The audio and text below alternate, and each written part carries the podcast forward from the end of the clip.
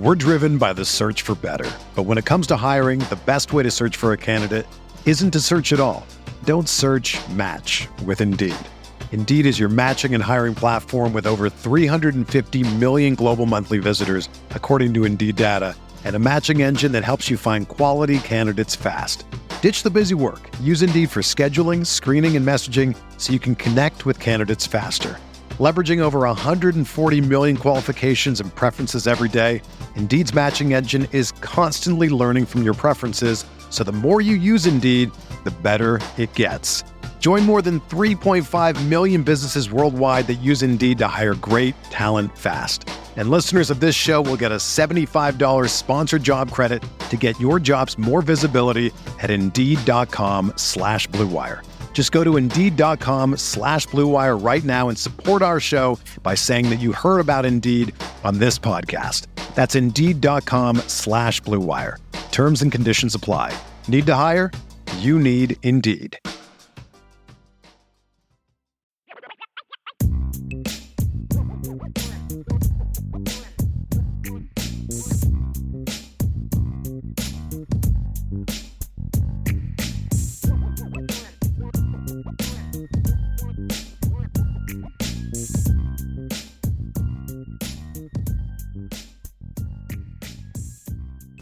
And what is going on out there in Irish Breakdown land? I am Vince D'Addario. I am the football analyst here at irishbreakdown.com. And with me, uh, I won't say as always, like I do with Brian, but with me more often, which is fantastic, is our guy Sean Davis. What's going on, Sean? Vince, how you doing, my man? I'm doing fantastic. It's a new week. Well, I guess it was a new week yesterday. It's a new week for me today because we have school. Uh, fall break is over, unfortunately. So I am back in the prison cell that is behind me uh, also known as a high school. But uh, we're we're back and we're we're talking uh, Notre Dame offense versus USC defense. We're we're we're back in a game week, which is great. How did you how did you spend your bye week? That's a that's a good question. Working.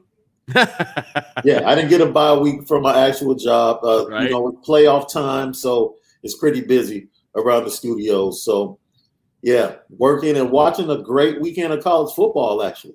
Yeah, no doubt. Again, yeah. another another crazy week of college football. Definitely. You know, Purdue, I mean, beating Iowa. I don't think anybody thought Iowa was truly the number two team in the country, but yeah. they're certainly not anymore. Uh, with the Boilermakers doing their thing, and uh, I mean, all the the nuttiness that went on in Tennessee with with Lane Kiffin and Ole Miss, and I mean, just down the line, just craziness all weekend, man. Absolutely. And, and the more this plays out, I've had this conversation with Malik. It's just funny that this is the year that you would want to be at your best if you're Notre Dame, considering the fact that the usual suspects of Clemson and Alabama might not be in the playoff. Yeah. Like this is the opportunity for all the other teams to go win a national championship because the landscape is truly wide open and crazy on a weekly basis, like you said.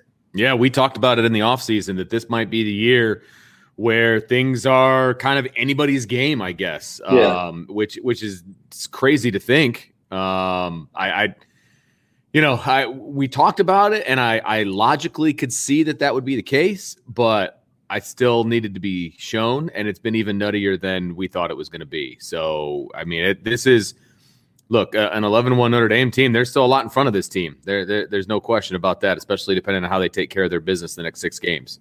Yeah, that Iowa game was definitely something that Notre Dame fans should be able to watch, take a step back, and say, you know what? Purdue's defense is pretty good. Yeah. Like after struggling, Jeff Brohm made the coaching moves in the offseason. And that side of the ball with Karlaftis, he he just destroys every offensive scheme for everyone that they face. He did it for Iowa. You know, they had like four guys blocking them on one play. Right. And that was the craziest thing I've ever seen. And then David Bell. I mean, right. he's just he's a beast. He played well. I thought Cam Hart had a pretty good game against David Bell. Agreed. You know, didn't allow him to have that monster game that he had against Iowa. So you take a step back and notice that Purdue is actually a pretty good team. Mm-hmm. And to be able to, the defense to hold Jeff Brohm in that offense uh, the way they held them down, yeah. them out of the end zone. I, I just think it's certain things, certain games like that where you're able to see that and say, you know what, maybe I was too hard on Notre Dame coming out of that Purdue game, and now you start to set the expectations for your own team uh, to the right temperature that it should have been all along. Yeah, yeah. No, I think that's really that's a really good point. Um, you know, I think I don't think Cam Hart gets the the just due that he deserves. I mean, he has done a great job of locking down the opposition. Um, so much so that they don't throw in his direction anymore. They're they're, yeah. they're not picking on five. They're picking on twenty eight and six. You know, and, and obviously we talked about with our midterm grades, those guys need to step up. But I think Cam Hart has exceeded most people's expectations, which is which is great as a first time starter, a guy who obviously came in as an offensive player. Um, you know, has been playing corner for a year and a half. I mean, I, I thought that he has played very, very well up to this point. Man, when you have two guys in your secondary that teams are trying to stay away from, and Cam yeah. Martin, Kyle Hamilton, it opens up opportunities for guys like Clarence Lewis and Tariq Bracy. And Tariq was able to take advantage of that against Virginia Tech and come up with the big interception. So sure, you look, you look for more of that even if the youngsters like Ramon Henderson get into the game, they'll have opportunities to make plays. And you look for those other guys in the secondary to make those plays for the rest of the season. Absolutely. Yeah. So, uh, you know, today it's our stacking up uh, podcast, and we're going to talk Notre Dame's offense versus USC's defense. We're diving in to the opponent. Notre Dame plays USC Saturday night, 7:30 at home, which is fantastic. Normally, we don't do a whole lot of uh, comments and, and questions, but we do have a super chat from Jay. So I do want to get it up here before we get started. Uh, Jay says, Sup, fellas? Tom Loy and Wilt Fong with crystal balls for Billy Schrauth to Notre Dame. His dad seems to be pro Notre Dame, which is great. Hopefully, the staff gets this done. Could not agree with you more, Jay. First of all, thank you for the super chat. Really appreciate it. His dad is pro Notre Dame. And honestly, from what I can gather from Brian, and he's a little closer to the situation than I am, Billy is pro Notre Dame it's just you know uh, there's a there's a few issues obviously. Um, I, brian said it in the last podcast that billy was a silent commit to notre dame for a little while. Yeah. um, but you know this offensive line has not operated the way that they need to. They're they're starting to come around a little bit. I don't i wouldn't say the light is fully on and i would say that it's you know not pitch black in the room anymore. Yeah. Uh, but the the the light is starting to come on for this offensive line. And you know if if you know what we're hearing, not what we're hearing because I didn't hear it. Um, if what some people in the media are hearing uh, that this might be the the last season for the offensive line coach Jeff Quinn, then you know Billy Schrauth I think looks long and hard at Notre Dame uh, as opposed to staying in state. Yeah, and I remember over the summer we were talking about the need to get one of these Wisconsin big big boys. Yeah, no doubt. We have to get one to really prove that we're taking that step forward in recruiting. Yeah. And to hear this news is very encouraging. Yes, it is. To that class, very encouraging to that class. The Jeff Quinn news, like you said, there's rumblings out there. We don't know how much they're true right. or whether or not they're just rumors. But with that being said, what you do see is you see youngsters coming in and playing better. Yeah. Than what was previously being given from a production standpoint from the offensive line. And when you have other young guys that are in high school seeing that, seeing guys getting the opportunity and actually succeeding, that yeah. bodes well. You know, and going up there and doing what they did against Wisconsin on a national stage, I'm sure, yo, that was great for this young man to see as well. So sure didn't hurt. Didn't hurt at all. so this is exciting news. It is. I I had no I, so, I don't follow those guys, obviously, but yeah, this is. Uh, I appreciate Jay you bringing this to my attention because again, Brian Brian's more the recruiting guy. He kind of he really focuses on that when he can, and he's driving back from Virginia as we speak. So uh, I, I'm sure that he can give more information on that the next time he's on the show, which I think will be tomorrow. Depends on how the trip home goes, uh, but uh, we'll we'll see how that how that transpires. But uh, I know that he's got a long way to go today, so uh, it's going to be a little bit. But uh, that's that's. I hope you're right, Jay. I, I hope that everything is trending towards Notre Dame because that would be a huge, huge get for Notre Dame. Uh, a huge get, especially with the way things are transpiring uh, on the offensive line during the season. So. We're driven by the search for better. But when it comes to hiring, the best way to search for a candidate isn't to search at all. Don't search, match with Indeed. Indeed is your matching and hiring platform with over 350 million global monthly visitors, according to Indeed data, and a matching engine that helps you find quality candidates fast. Ditch the busy work. Use Indeed for scheduling, screening, and messaging so you can connect with candidates faster. Leveraging over 140 million qualifications and preferences every day, Indeed's matching engine is constantly learning from your preferences, so the more you use Indeed, the better it gets. Join more than 3.5 million businesses worldwide that use Indeed to hire great talent fast. And listeners of this show will get a $75 sponsored job credit to get your jobs more visibility at Indeed.com slash BlueWire. Just go to Indeed.com slash BlueWire right now and support our show by saying that you heard about Indeed on this podcast. That's Indeed.com slash BlueWire. Terms and conditions apply. Need to hire? You need Indeed. Whether you're a world class athlete or a podcaster like me, we all understand the importance of mental and physical well being and proper recovery for top notch performance. That's why I'm excited that Unifyd Healing is sponsoring podcasts on the Blue Wire Network. Unifyd Healing is a new and super innovative global network of wellness centers powered by Energy Enhancement System, or EE System. If you haven't heard of the EE System yet, then you'll want to listen up. This technology promotes wellness, deep relaxation, purification, and rejuvenation. Wherever you are across the globe, access to a center is easy and affordable.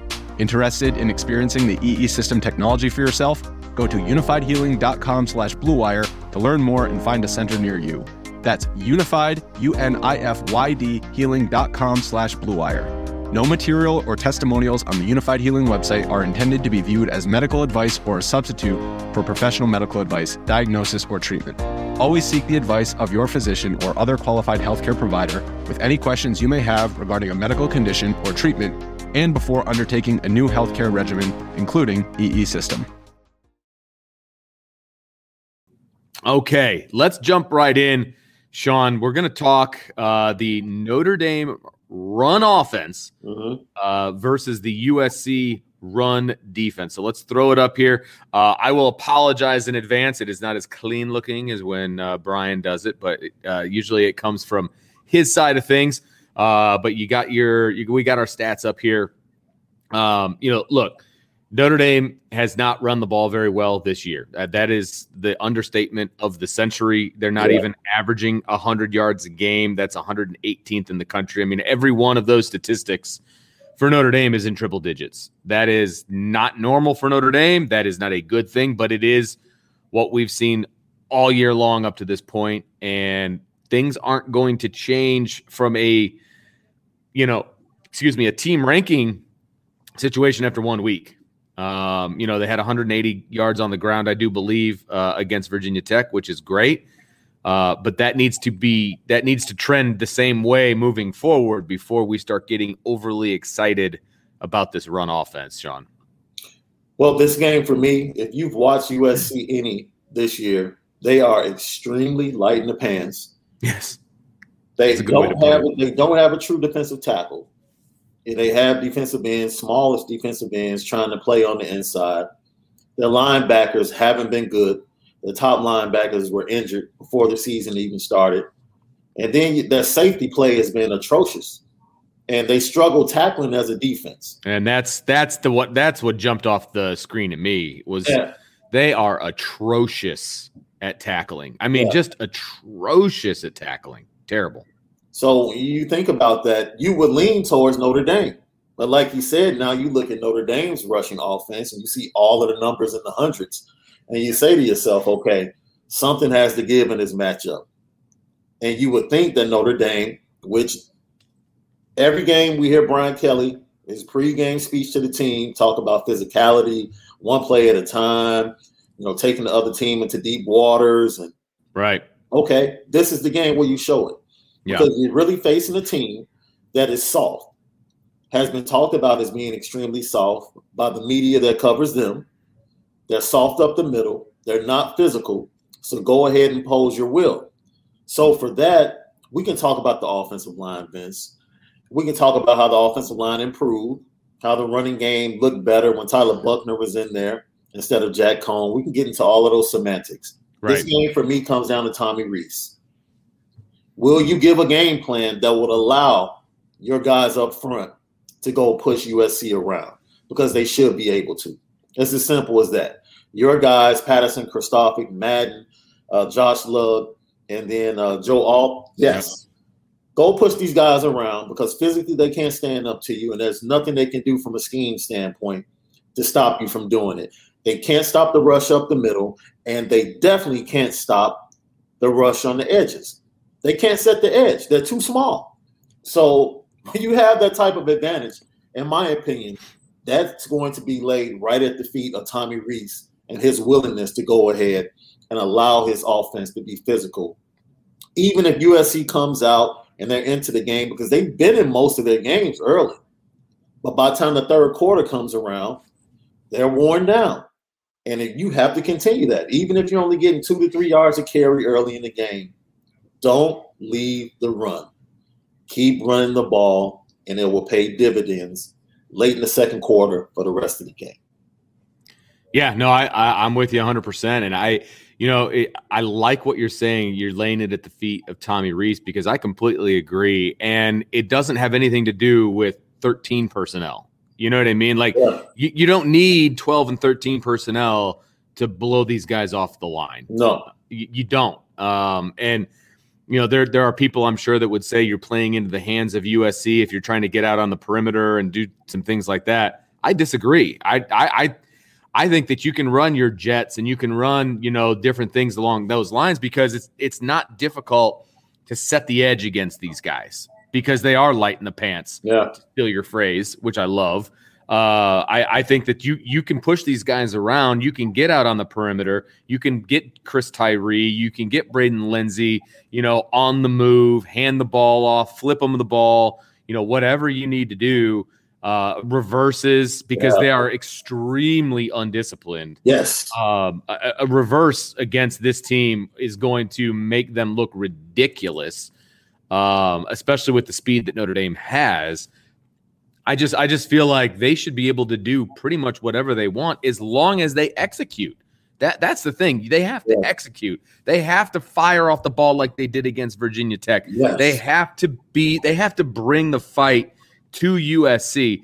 And look, it's a night game. You know, it, it it's going to be a, a, you know a, a, great environment. It always is as a night game at Notre Dame. Uh, I feel like the fans actually you know they're they're pretty lubed up by the time night games roll around, uh, and so they they bring it. You know, I, will give the fans credit. A lot of times I'm knocking the fans. I will bring the I will give them credit for the atmosphere that they bring for night games.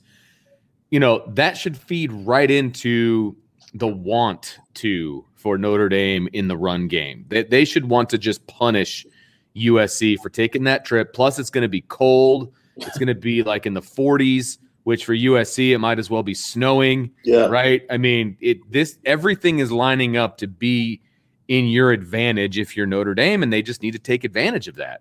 And this team and this program, we're talking about USC, they're in a space with Donte Williams. I feel bad for him because he probably has assistant coaches sending their resume out, right? Oh yeah. And then you have players that really don't have anything to hold on to. There's no chance of winning the Pac 12. So, what are we playing for? And that's why you see this team being outscored 42 to 3 in the third quarter. Yeah. Last two weeks, which which is crazy. And what that says is we come out, we're excited about the game plan, we're excited to play, and once we get hit in the mouth, we don't have a counter. We just don't have a counter because we can't pull. There's nothing in well to pull from. Right. There's nothing we're really playing for other other than just being out here and being excited. And if you allow them to stay in the game, you're going to have a problem on your hands. But if you punch them in the mouth and you be physical and wear wear them down and take their uh, soul, they'll give up. This yes, they will. This team is in the right position for Notre Dame to just bury them if they come out play physical football. And if, I'm not worried about the defense. We need the offense to set the tone. The defense has set the tone the entire year. This is a hand. This is a perfect game for Tommy Rees and the Notre Dame offense to set the tone with phys- physicality from the first series for the rest of the game. Just take their soul, and you won't have to worry about this team. Yeah, no, that's a really good point because, and we've talked about what the next six games have in store for Notre Dame. Yeah, they the defenses that they're going to face are not good defenses, no. and this is an opportunity to show, okay, we're not playing a good defense.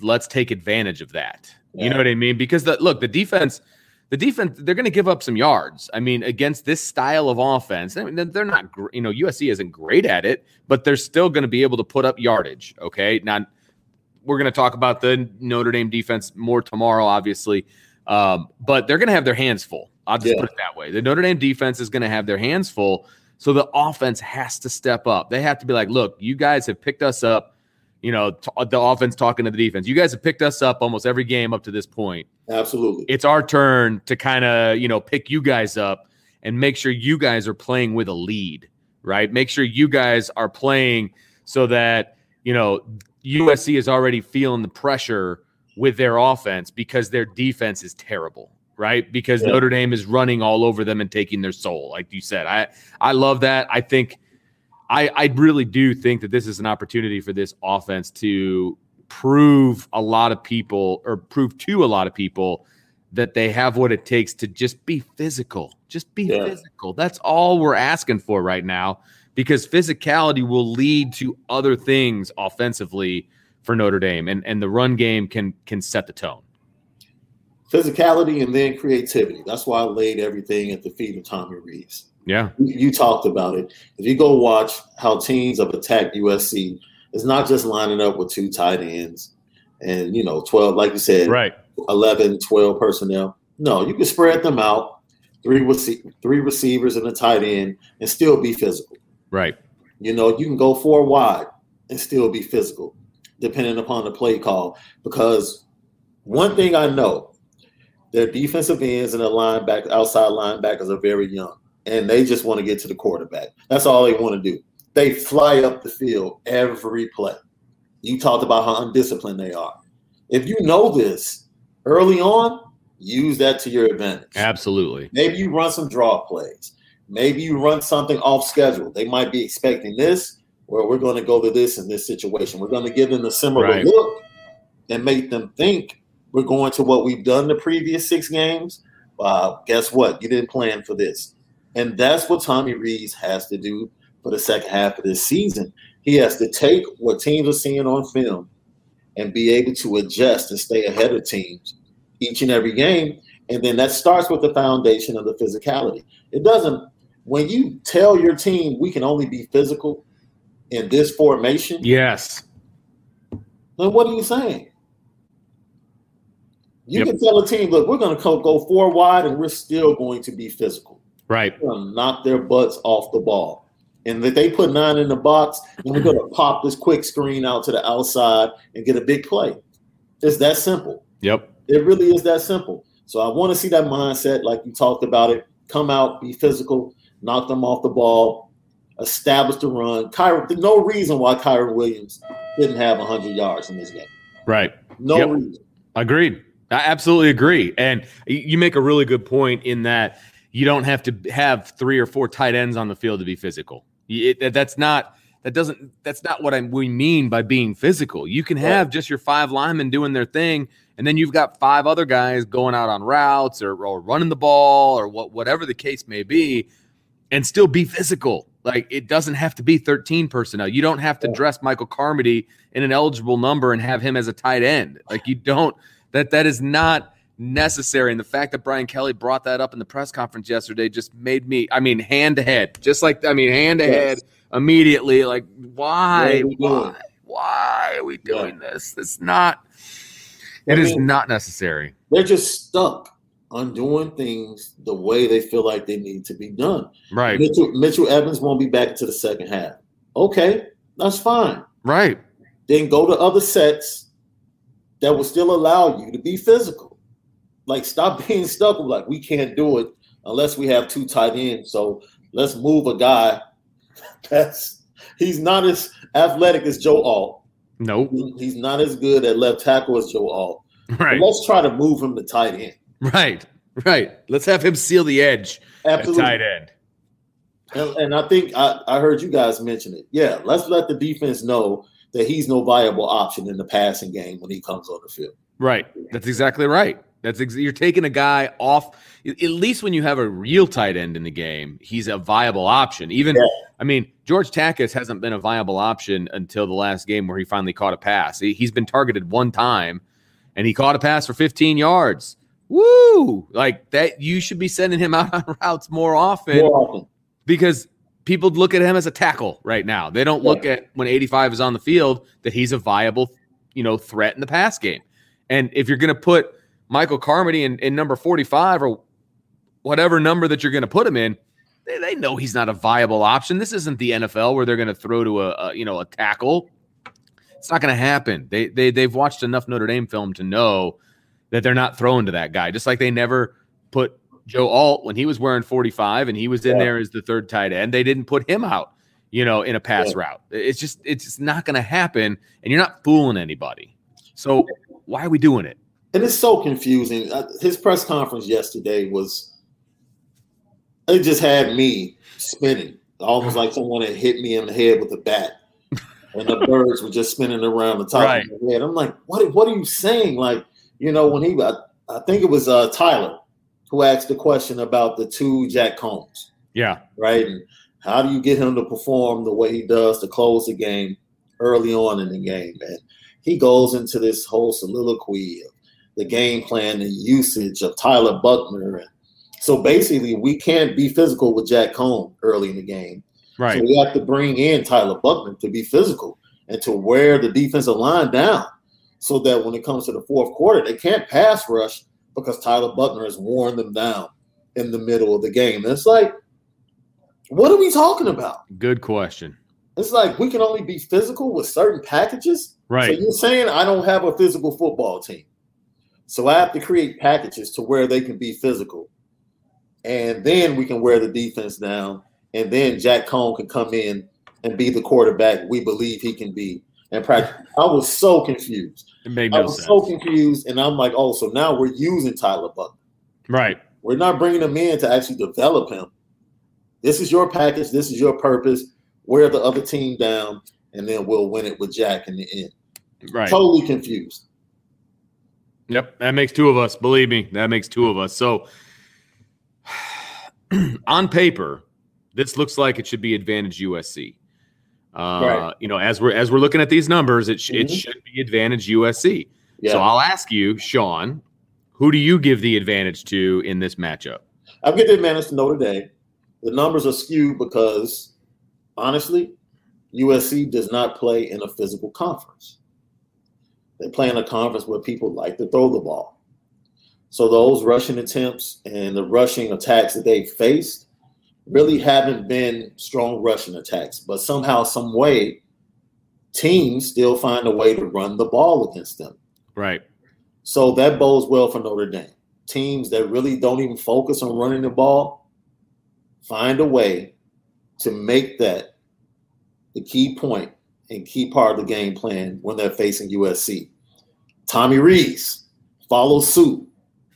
Every other offensive coordinator can take their pride and put it to the side. And even though they might want to throw the ball 30 to 40 times, they see USC on the schedule and they say, we can just push these guys, these guys around. And eventually I can get to my passing game and play action and some of the other actions off of a physical running game that sets the tone. Absolutely. I this is, you know, after what I saw um, against Virginia Tech, because going into Virginia Tech, Brian and I gave the advantage in all three categories, you know, run game, pass game, scoring. We gave it all to Virginia Tech against yeah. Notre Dame's offense because they just hadn't shown us that they're going to win any of these matchups, right? Yeah. And if I didn't see what I saw against Virginia Tech, I would still be on that bandwagon where until we see something, I got to yeah. go with the opposition. Um, but but I did see some improvement. Okay, so so so number one, I saw improvement from the offensive line.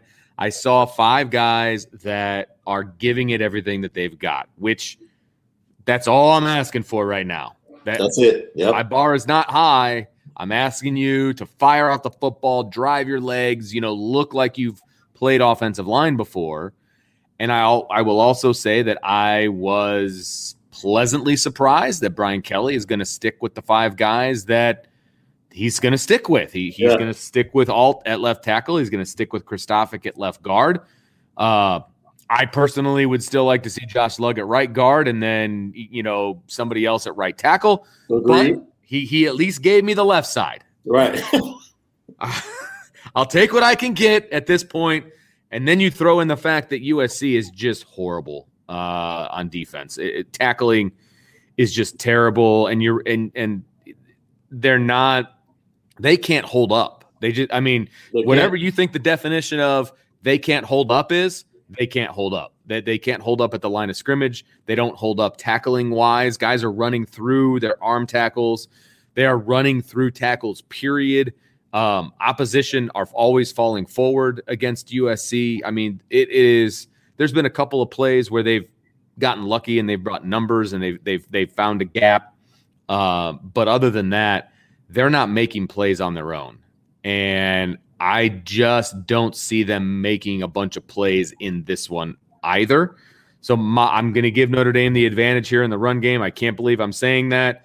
Uh, that Notre Dame has an advantage in the run game against anybody, but against USC they do. Uh, they and, do. Yeah, and I, am gonna I'm gonna roll with that. So yeah, i rarely watch a team that's bad on all three levels on one side of the ball and right now, that that's USC. Yeah. They don't have any trust in one another. Right. So everybody's out of position. Everybody's trying to make a play when they're not supposed to be in that position and they leave their position open and big plays. Big plays down the middle can happen all night against this team. The, the right behind the linebackers and right in front of the safeties. Yep. Against USC, that's the promised land. Mm-hmm. That you can get big plays there all night long because the linebackers are undisciplined. They're trying to help out, you know, a defensive line that's really not penetrating and making plays. They're trying to come downhill. The defensive ends are just coming. I mean, Tyler Buchner would probably have a big game. If Tyler Buchner played all four quarters, Notre Dame would still win this game. I agree. If Tommy Rees called the correct game. Yeah, I agree. Because Tyler Buchner, he would take advantage of the defense and the, the undisciplined and being out of position all night long. And he's good throwing down the middle of the field. Yeah. If, you, if Tyler has to throw to the outside, that's when his inaccuracy accuracy comes up a little bit more. But crossing routes across the middle, tight ends, all of that, we'll, we'll get to it. I'm sure we'll, right. we'll oh, yeah. about the passing offense, but that's our next stop. Yeah. Absolutely. So, all right. So, uh, let me do this. Okay, so we are going to uh, talk about the pass game, the Notre Dame pass game versus the USC uh, passing defense. And let me pull this up here real quick. All right, here we go. Okay, so there's the numbers for you. And uh, scarily enough, the numbers actually benefit Notre Dame on paper. Mm-hmm. um, which I think speaks more to USC than I think it does to Notre Dame, uh, because you know I don't think anybody would say that they're necessarily afraid of Notre Dame's pass game up to this point. Uh, at the end of games, yes, uh, but overall, probably not because you know you you you figure in that number there at the bottom, the 24 sacks allowed uh, ranks them 126th, but USC only has 10 sacks total um, in I think six games. So you know eh, they are obviously not getting to the quarterback that often, um, and they are allowing just crazy efficiency. You know this this USC defense. You know, we talked about the fact that they don't tackle very well, so that doesn't make them very good against the run game. Well, they don't tackle very well in space either. Yeah. And on top of that, they're not disciplined in their drops at all. I mean, just when they're in zone, it, there are holes everywhere. I mean, there's holes everywhere. I there there was one play against Stanford where the kid was getting sacked and just kind of chucked it up to the middle of the field and found a guy wide open. I mean, there wasn't yeah. a USC defender in the neighborhood. Um, that's not okay. like, yeah. I mean, it, it was this defense is that bad. I mean, they are that bad. They, they've they've been able to pull down some interceptions because the Pac-12 likes to throw the ball around, so that that's their best number. But they've had a lot of opportunities too to pull down, you know, interceptions. Absolutely, they do have one really good defensive back. I like Isaac uh, Austin Taylor. He's really good, number six. He'll probably be lined up, and Kevin Austin trying to be physical with him. Sure, he's about 6'3", 200 pounds. Uh, probably be taking a second, third round of the NFL draft. Uh, I like him a lot. But other than that, you talked about their tackling is porous. Safeties been out of position all season long. Uh, linebackers trying to support a pass rush that they can't create. Yeah, like they're just yeah, not that's a really good point. Pressure. Yeah, and they love to play bump and run, but their bump and run, see, their bump and run is totally different than what we saw with Purdue and Cincinnati and how they were able to take Kevin Austin out of his game because it's an actual bump and run. USC just runs with you. That's it. Right. They don't touch anybody. They're not physical. And that plays right into Notre Dame's hands, to be honest with you. Uh, absolutely. They're great at getting off the line if nobody's chucking them. Absolutely. Yeah. And so you'll see early in the game, they'll be playing run. I can't call it bump and run. They'll play, be playing run defense uh, with their uh, defensive backs. And then after they get hit with the play action, they'll go back to a zone in the second half. And then teams really pick them apart because the middle of the field is even more wide open. So, with all that being said, one of the things that sticks out to me when I look at these numbers is that the 64% completion percent allowed. I mean, they they really haven't faced elite quarterbacks. Nope. Like we're not talking about elite quarterbacks here. And they're still giving up 64.1%. That's just not good. so you're telling me you have a defense that's undisciplined. Your defensive backs okay, but they really don't have great bump and run technique. They're just running with wide receivers and allowing wide receivers to go wherever they want to go. And you're not creating pressure, which means you try to blitz your linebackers to create the pressure, and you're still not successful getting to the quarterback. And now you have this big, wide open area in the middle of your defense where completions are just happening at an alarming rate for defense. That to me is a clear sign. You know what, Michael Mayer? They say you're 100. percent Yeah. Go have go have a field day, young man. Yeah. Go have a day because it's going to take three Trojans to bring you down once you catch the ball. Absolutely. George Takacs will get you two catches this week. Yeah. Instead of one. Mitchell Evans, when you show up at halftime, we'll get you in the game plan. Oh, by the way, we go three wide receivers. Hey, Avery, run a couple of posts, you know, run a crossing route that you've been able to catch when Tyler Buchner was in the game. This Tommy Rees has so much on the plate that he can really go at. But like we said earlier, just be physical first. Like it's a lot you can get to, and there's a lot you can use to attack this defense. But be disciplined in your play calling and allow your running game to set everything up. Yeah. And then when you get to the second, third quarter, you can go do whatever you want to do. Because I right. believe at that point in time, they'll let go of the rope as a defensive unit. It's only a kick, a jump, a block. It's only a serve. It's only a tackle, a run. It's only for the fans. After all, it's only pressure. You got this. Adidas. With threats to our nation waiting around every corner, adaptability is more important than ever. When conditions change without notice, quick strategic thinking is crucial. And with obstacles consistently impending, determination is essential in overcoming them. It's this willingness, decisiveness, and resilience that sets Marines apart. With our fighting spirit, we don't just fight battles, we win them. Marines are the constant our nation counts on to fight the unknown. And through adaptable problem solving, we do just that. Learn more at marines.com.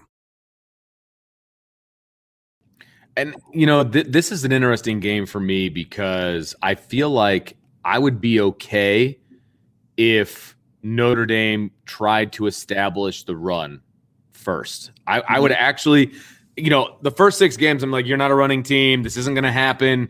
You know, but I feel like the, this USC defense is that poor uh, that I would be okay with Notre Dame attempting to establish the run because then it will open up everything else uh, to them, and they will have a field day the rest of the way, whether they want to run it or whether they want to pass it. Yeah, uh, I, you know, I'm not saying, um, I'm not saying go 13 personnel and pound it. That, that is not what I'm saying. I'm saying spread it out, run a little tempo, and run the ball while running tempo. Uh, I'm okay with that. You know what I mean? I'm okay with establishing Kyren Williams or Chris Tyree or Logan Diggs or whoever it happens to be that's taking handoffs. I'm fine with that. Yeah. Um, because I think that will open up even more the passing game. And on top of that, this is a game where I think Jack Coan can excel because there's going to be dudes open and mm-hmm. his strength is sitting back there and finding dudes that are open. Um, so if this offensive line can give him any time whatsoever, which I think that they can do against this front, against this yeah. this USC front, um, I, I think he's going to have a field day as well, and and they're going to have to start rushing three uh, or four and a drop, you know that kind of a thing, and they're yeah. not going to be able to get pressure on him because they're going to be worrying about the fact that there's so many holes uh, you know, uh, in their zone, or there's guys running crossers and they're running away from these USC guys, or, or whatever, whatever the case may be. Jack Coan's going to find open guys and he's going to hit them because he is accurate. That that 58.5 percent as a team is terrible. It's terrible. It's not good. It's that's yeah. not winning football. Uh, I don't anticipate that being the case. I, I anticipate them completing 65 to 70 percent of their passes in this game. I agree with that. And another thing that's going to be on the plate for Tommy Rees to use. If you watch USC, especially the last three games against, uh, well, specifically Stanford, the uh, Washington State game, and the Utah game, running backs had a field day in the passing game. Yes. So arrow routes out of the backfield, you know, routes to the sideline, quick swing passes, because of their poor tackling. Right. You can get it to a running back. You can get it to Kyren Williams. You can get it to Logan Diggs. We saw Logan Diggs catch a big ball over the middle late in that Virginia Tech game that eventually led to the game time touchdown and a two point conversion. Oh, yeah. Get these guys out in routes out of the backfield, especially now as you gain more confidence in that offensive line and your running backs don't have to stay in as long to help. Get them out, arrow routes, quick uh, quick pitches and quick throws to the outside and let them break tackles because you can break tackles and create oh. plays in this game oh. like any other game on this schedule. I don't think may, I, for me, if I'm an offensive coordinator, I'm looking at the rest of the schedule. Mm-hmm. This is the team I want to call plays against. right. Out of all the defenses, you talked about the defenses we're going to face for the rest of the season. This is the one that I would target and say, "Oh, this is going to be a fun Saturday night for me. this is going to be on my resume tape mm-hmm. right here." Yep, absolutely. And I and I, you know, again, we talk about USC being undisciplined. I mean, this is a perfect opportunity for some screens, you know, running back screens, yeah. and, and because you know, USC is going to be rushing the passer, and they're, oh my gosh, we're getting through, and then right. you're just going to dunk it right over the top. And I mean, it this this is the perfect defense to run screens, not just to the running backs, but also to the to the wide receivers. Even run run a screen to the tight end. That, that's fine too. You know, yeah. mix it up a little bit and and force USC to be disciplined. I think that is the key for me. I, am going to do everything in my power. I'm going to come. I'm going to be putting some guys in motion. I'm going to be coming out with some different looks as far as formations are concerned. Yeah. Because I, I think that you're just going to mess with their heads and they're not going to know what to do, and you're going to end up having guys running wide open. And I think one of the things we saw that I thought was creative, and I don't know how many people actually gave Tommy Rees credit for it.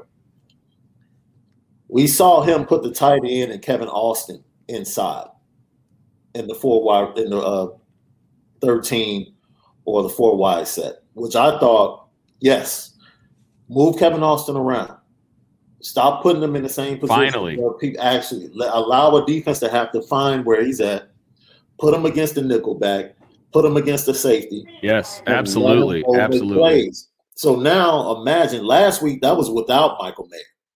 So now imagine trying to do that with Michael Mayer Who do you double? Who are you paying more attention to?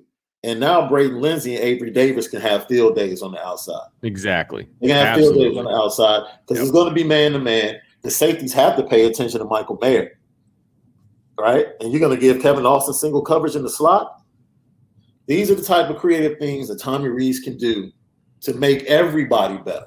Right. And we've seen him we yeah, we've seen him put Michael Mayer on the outside against yeah. a corner or yeah. against a safety. Yeah. Uh, that win Notre Dame like right you know, move him around. You, you move all those guys around a little bit, you're going to find a a matchup that you like. Yeah. There's no question about it. You know, go trips to what you know. They did this. Um, oh, I forget which game it was, but they had trips to one side and they had Michael Mayer all by himself on the other side, and he was one on one, man to man. Why would you go anywhere else? You know what I mean? Like, absolutely. Everybody in the stadium knows you're going to 87. Stop it. Yeah. You, you know, I, I yeah, sometimes again, it just makes uh, it just makes too much sense. So, and we're just at just like we asked for the offensive line to just give us energy and give us effort, and that's all we're asking for. All I'm asking Jack Coan to do is to be himself. That's right. it. Yep. That's all I want you to do. Don't try to be Tyler Buchner. You know, I'm grateful that you were able to scramble to the right by some time and complete that two point conversion to Kevin Austin. Yeah, that's great. That's not you. That's a once in a lifetime play for you, Jack Coan. Yep. Yeah. All we want you to do is to survey and be able to navigate the pocket. Move up, move to the side, move to the left, and give yourself just a little bit of time and be accurate with your throws and get the ball out of your hand quickly. That's right. it. And then as the offensive line moves on in the game, the defense starts to tire, then take your time because you know you're going to get more time. And right. you should expect to have more time because USC can't rush the passer. Exactly. So this should be a very comfortable game for Jack Coan. He should be at his best. I agree. I th- this sets up nicely for him to kind of. I mean, I hate to call it a confidence game. Yeah. But Jack Coan, I think he lacks a little confidence right now. And it, look, he did a great job. You know, yeah. taking him down and doing what he needed to do at the end of the game. Great job. But I think from a start to finish standpoint, yeah, like this is a confidence game for Jack Coan right? And yeah. all, all, those Jack Coan haters out there, if he gets his confidence, you're gonna be like, okay, we're okay with 17 back there. You know what yeah. I mean? If he gets his confidence back, he gets his mojo back there, and he just starts picking apart a defense, you're yeah. gonna see a really good Jack Coan throwing the ball all over the place. And it was weird hearing Brian Kelly use the word urgency. Yeah. Like well, late in games, Jack has a little bit more urgency. Like, what are you talking about? Right. There's a freshman quarterback breathing down his neck. How is he not going out from the first drive with urgency? Right. Like I need to play well because if I don't, this kid is coming in. Right. And they want him to play more and more every week. There's no way you can say that Jack Coan doesn't have urgency to start a game. Absolutely. Yes, no question. Because I know in his mind, there's urgency. Yeah. For some reason, you as the coach, you don't feel like he has that urgency. Oh man, that's a disconnect there. Yeah, I agree. maybe the game plan is not urgent enough.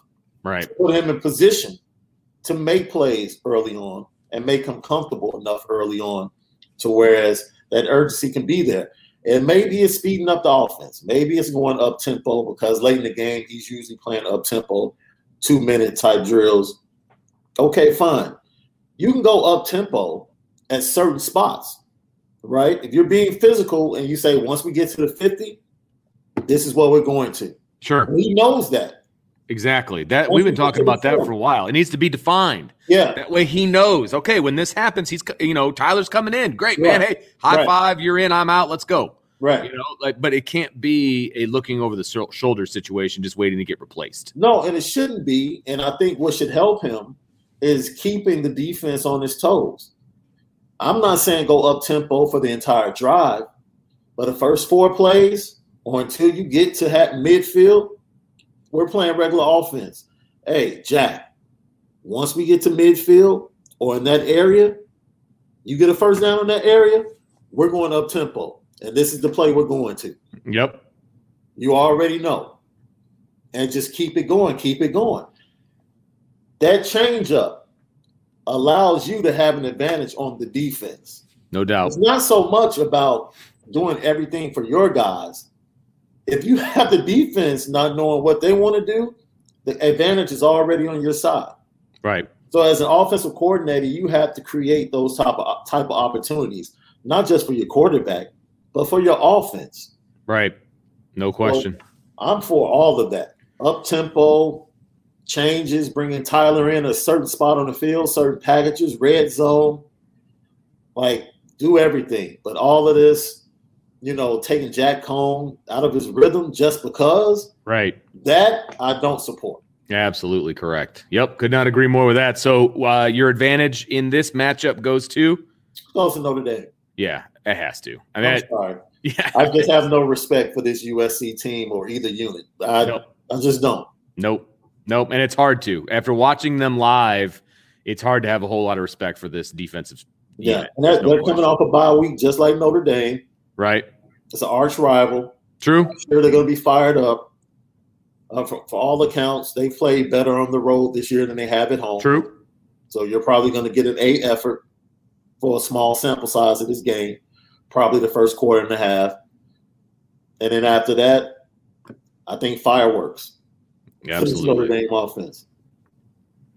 Okay, we got one more category to talk about, and that is the Notre Dame scoring offense versus the USC scoring defense.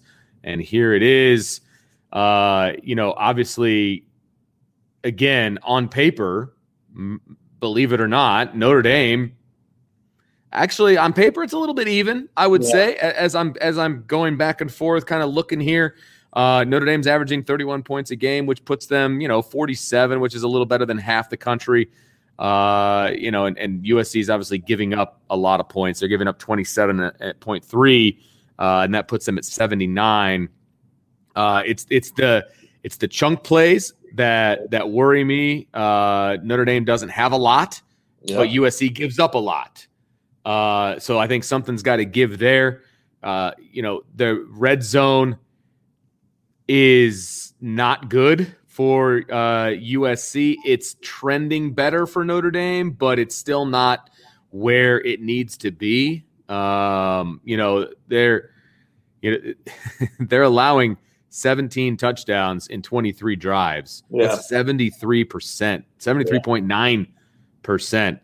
Um, they they haven't given up a field goal though. So those six drives mean they've turned it over or they've gotten a turnover in there. Right. Uh, they haven't given up a field goal, but they've given up a lot of touchdowns. So it's like, okay, I, I guess that's good that they haven't given up a field goal, but they've given up 74% of touchdowns. Yeah. So something's got to give there, uh, obviously, as well.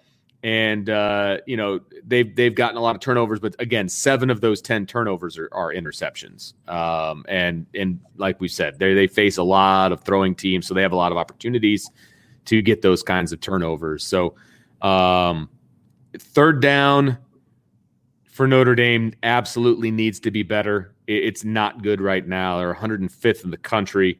And USC's third down defense is actually decent. They're they're top 30, um, which is which is crazy com- based on what I've watched of them. Uh, it feels like they're giving up first downs all the time, but maybe that's because teams aren't even getting to third down. Uh, maybe that maybe that's what it is because they've only yeah. had 68 opportunities uh, for third downs, and Notre Dame's had 93. Right. Uh, so I think that is actually pretty telling. Uh, I don't think teams are getting to third down against this defense. That means you can get whatever you want, Vince. Right. any down, any distance, you can get whatever you want against this team. There will be plenty of opportunities for Notre Dame. It goes back to the word you used at the beginning of the show execution. Yeah. If Notre Dame executes, they'll put up points. It's as yeah. simple as that. The opportunities will be plenteous on Saturday night. Yes, they will. I agree. And again, they're going to be home. It's going to be a great environment. They're, they're going to have plenty of opportunities to score. They're going to have plenty of opportunities. You know, and I said that this was, uh, you know, a game for Jack Coan, a confidence game for him. This is a confidence game for the offense, period. Yep. Uh, you know, whether we're talking about the run game and the offensive line, or whether we're talking about the pass game and Jack Coan, or whether we're talking about Tyler Buchner coming in and running the offense, right? Now, yeah. an offense that is skewed towards him that's what you have to do as an offensive core. I have no problem with that. I'm not asking him to come in and be Jack Coan. Right. But for him to come in and gain confidence from an execution standpoint with what they're asking him to do, I think is is huge for him moving forward. Yep, I agree. And like I said, this offense has to set the tone first with physicality, then executing the opportunities and getting the big plays, putting points on the board, and more importantly, I truly believe the defensive effort we saw against Virginia Tech was a result of great planning from Virginia Tech on how to attack Notre Dame. But even more than that, the effort that Notre Dame had put out in the previous three games defensively to keep this team in the game and keep things where they are. Right. They were a little worn out. Like mm-hmm. we we saw a team that was just a little half step slower against Virginia Tech than they had been in previous games. And the bye week couldn't have come at a better time, especially for our defensive unit. So get out early, score points, get big plays, and unleash a rejuvenated defense. Because what they can do, once you make the, the USC offense one dimensional by scoring points and getting ahead, now you let let your your front seven yep. go. Absolutely. Let your front seven go and attack and create turnovers and take full control of the game. But it starts with our offense. Yeah. Set the tone, get the big plays, be physical. The game should be pretty easy. Of course, we're not on the field. So right. it's easy for us to say what should be easy. well, you know, analyst, that, yeah. that's the way I see it. That's yeah. the way I see it. Absolutely. I, I, and I tell you what, I would love to see uh, and I know we're going to talk about the defense tomorrow, but this has to do with the offense. If the offense can get the defense a two touchdown lead, oh, you know what I mean? Like let's see what this, let's see what this defense can do with a two touchdown lead in the first quarter. Yeah, you know what I mean. And that that's you know we're talking offense, but they need to go down and they need to finish drives. You know, go go down and finish the first two drives. Let the defense, you know, get a three and out. And then all of a sudden they're up 14 nothing watch what this defense can do when they've got a lead like that. Like I, yeah.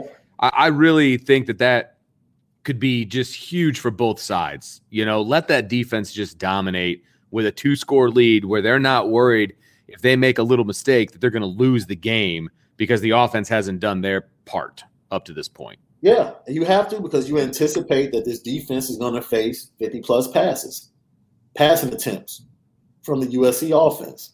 So the more you can keep time possession in your favor as an offense and be physical and hit right. on big plays and demoralize the team. Yep. Uh, getting out front and allowing your defense to play and get off the field and get the ball right back to you and you score again, then the game becomes pretty much like you said. Tommy Rees can just have his choice of whatever he wants to pick on the play sheet. And at that point, Marcus Freeman is, oh my God, he's probably rubbing his hands yeah. What? We yep. haven't been in this position before, to be able to truly attack and get after the quarterback like we can. So it's a perfect storm. It's a perfect storm. Like you said, the weather will make an impact as well. Absolutely. Uh, in the passing game, uh, we won't know how windy it will be, but for it to be in the 40s, I expect some type of wind. And when you have a team that wants to throw the ball 50 plus times, hey, they, and the thing yeah. about it, the their offensive line is you guys will talk about it. They're just not a physical team at right. all. Right. They're, they're, just not a physical team. So if Notre Dame comes out and just bullies, yeah, play bully ball. They'll be successful. Yep, no doubt. So I know this is a formality, but I'm going to ask you anyway. Your uh, who's got the advantage here when it comes to scoring offense versus USC scoring defense? It's definitely Notre Dame. And like I said, the only reason the only reason that they'll hold Notre Dame's points down on Saturday as a defense, speaking of USC, is if we don't scheme, if we come out and try to play, play cute football against them and try to throw the ball all over the lot. If we try to do that, they'll make some plays because they can't intercept the ball. They do have some talented guys sure. secondary. But as I said before, they're just undisciplined and they right. don't like to tackle. They don't like to play the other part of football. So if we play into that and allow them to create a couple of turnovers, maybe a blitz gets home on Jack Coan or something like that, and it leads to points, then it could be a long day and they can hold the uh, offense down. But if Notre Dame just comes out and establishes the run and they play physical, take advantage of the big play opportunities that are there and will be there all night, there's no way. And I, I have a bet. I actually bet Malik on this. Uh oh. Because I think over the next two games, I think Notre Dame can score 40 points as an offense. There we go. He says there's no chance. so that's the bet. That's great. And hopefully, I come away a winner on Saturday night because I really think Notre Dame can put up 40 points as an offense. That and the defense can't score any of the points to help. Okay. so it's got to be all, all offense. offense. Okay. All offense. So I need okay. Jack Coan at his best. Yes. On he, Saturday night. Yeah. He has every opportunity to be that way. Yeah. There, there's no question. Every opportunity. So I, I agree with you. I, I'm going with Notre Dame with the advantage here. I just feel like, look, USC has dudes. There's no question about yeah. it. But there's just so many holes in this defense, and they're just so fundamentally unsound when it comes to tackling and when it comes to any kind of scheme uh, they'll make the playground plays, right? If you allow yeah. them to. You know what I mean? Like they'll yeah. they'll make if it's one on one and you throw up a 50-50 ball, they could go up and get it. Yeah. You know? Um, but if if you just run your scheme and you you just you just hammer it home, I I just don't see how Notre Dame isn't successful here. So I, I go advantage Notre Dame as well. So that's that's advantage for Notre Dame in all three areas for both of us. And I think it says more about the USC defense than it does about the Notre Dame offense. But uh, you know, it, this defense isn't good, people. And and if you don't believe me, go watch some USC film. Uh, there's plenty of it out there on YouTube. Go watch yeah. it, and you will be like, "Holy cow, these guys are on full scholarship." Okay, got it. And that's one of the uh, craziest things, right? Because you look at their recruiting over the last two or three years, and all you see is four star, five star. Yeah. And you know, everyone that covers the team out there, they're all consistent and saying yo, these guys aren't as good as the players that we've seen come to USC before. Right. And that's that's kind of disconcerting, but it also let, lets you see a couple of breadcrumbs of what really took place under Clay Helton. Right. Absolutely. You know, maybe it's development. Right. You know, you got a bunch of four or five stars, but they're not producing. Like, what else could it be? Right.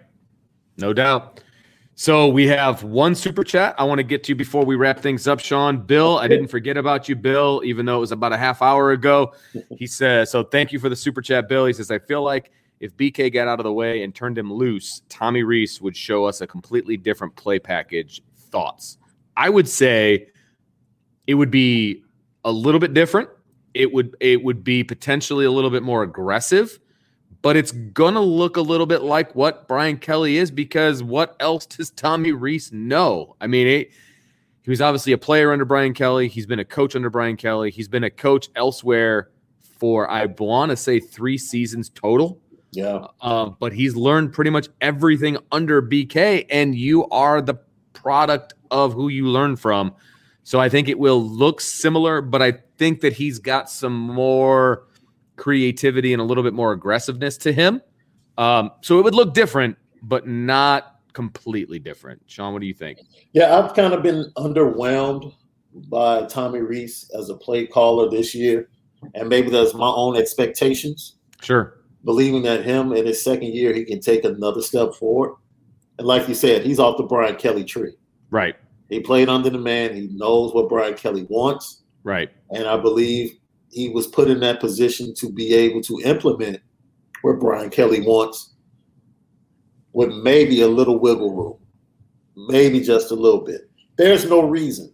There is absolutely no reason why Braden Lenzy and Avery Davis should be touching the ball three to four times on quick screens, reverses, jet sweeps per game. There's just right. no there's no excuse for that. Agreed. I don't care what defense you're facing, what quarterback's in the game. There's no excuse for that. Right. So the misuse of your talent to this point has been quite evident. And for that, you know, I have to hold them accountable. I have to hold them accountable. It's easy to say, it's easy to go out there and say, we need to get the ball to Kyren, we need to get the ball to Austin, and we need to get the ball to Michael Mayer. No kidding. no kidding. Yeah, exactly. How can you use them, those right. three players, to make everybody else better? Right, absolutely. And get them involved. That's the key. It's easy to get the ball to those three guys because they can create their own opportunities. Everybody else, it might not be that simple. Right. So I need to see Tommy Rees do a better job of using his studs to create opportunities for the upper weapons that he has in that offense. And until I see that, I, I just don't think we're going to see anything more different than what we would see under Brian Kelly. Agreed. Agreed. Well, that is going to do it for us today. Sean, thank you very, very much for joining us. Let, My pleasure as always. Let the people know where they can find the Lucky Lefty podcast. Lucky Lefty podcast YouTube channel. Go ahead, type Lucky Lefty podcast in, subscribe, hit the share button, hit the like button. Uh, we're growing, and we thank you so much for the influence of Irish Breakdown and everything that you and Brian do. Uh, we watch you guys, and you guys have been great mentors and teachers to us in this podcast lane. We love talking Notre Dame football. We love the Notre Dame fan base, and we're just continuing to grow. You can follow us on Instagram, and also Twitter at Lucky Lefty Pod. And you know, you, I'm writing for Irish Breakdown each and every week, uh, giving betting tips and uh, doing predictions with everybody else, part of the Irish Breakdown crew. So, super excited. It's been a fun year of college football, and it can only get better and go up from here and hopefully we're watching an 11 and 1 football team that's going to a major bowl. Absolutely. Absolutely. Yep. So make sure you hit the subscribe button, the like button, the notification bell so you know when we are doing our thing. Brian wanted me to remind everybody that we are doing an Irish breakdown tailgate at the USC game. Uh, not sure what the details are yet, but we are going to have a tailgate. So if anybody is coming into town for the USC game, uh, we will have information about it, uh, I'm sure, on the website at irishbreakdown.com, and we'll keep talking about it as we move forward here on the podcast. So make sure you stop by uh, and at least talk some ball with us, uh, and and we'll we'll have a we'll have a really good time. So uh, make sure you stop by that. So uh, for Sean Davis, for myself, and for Bryan Driskell, who's driving home from Virginia. We Safe will talk. Travel. That's right, man. We will talk to you guys next time on the Irish Breakdown podcast.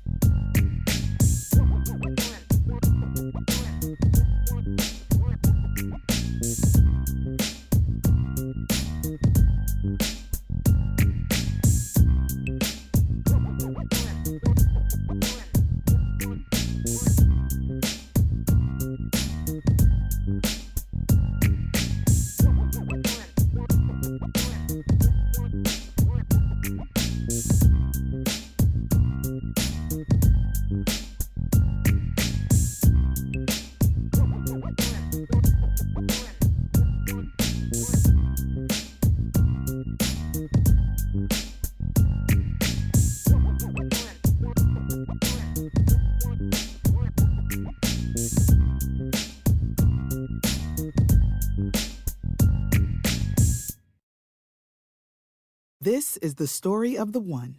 As head of maintenance at a concert hall, he knows the show must always go on. That's why he works behind the scenes, ensuring every light is working, the HVAC is humming, and his facility shines. With Grainger's supplies and solutions for every challenge he faces, plus 24 7 customer support, his venue never misses a beat. Call click grainger.com or just stop by. Grainger, for the ones who get it done.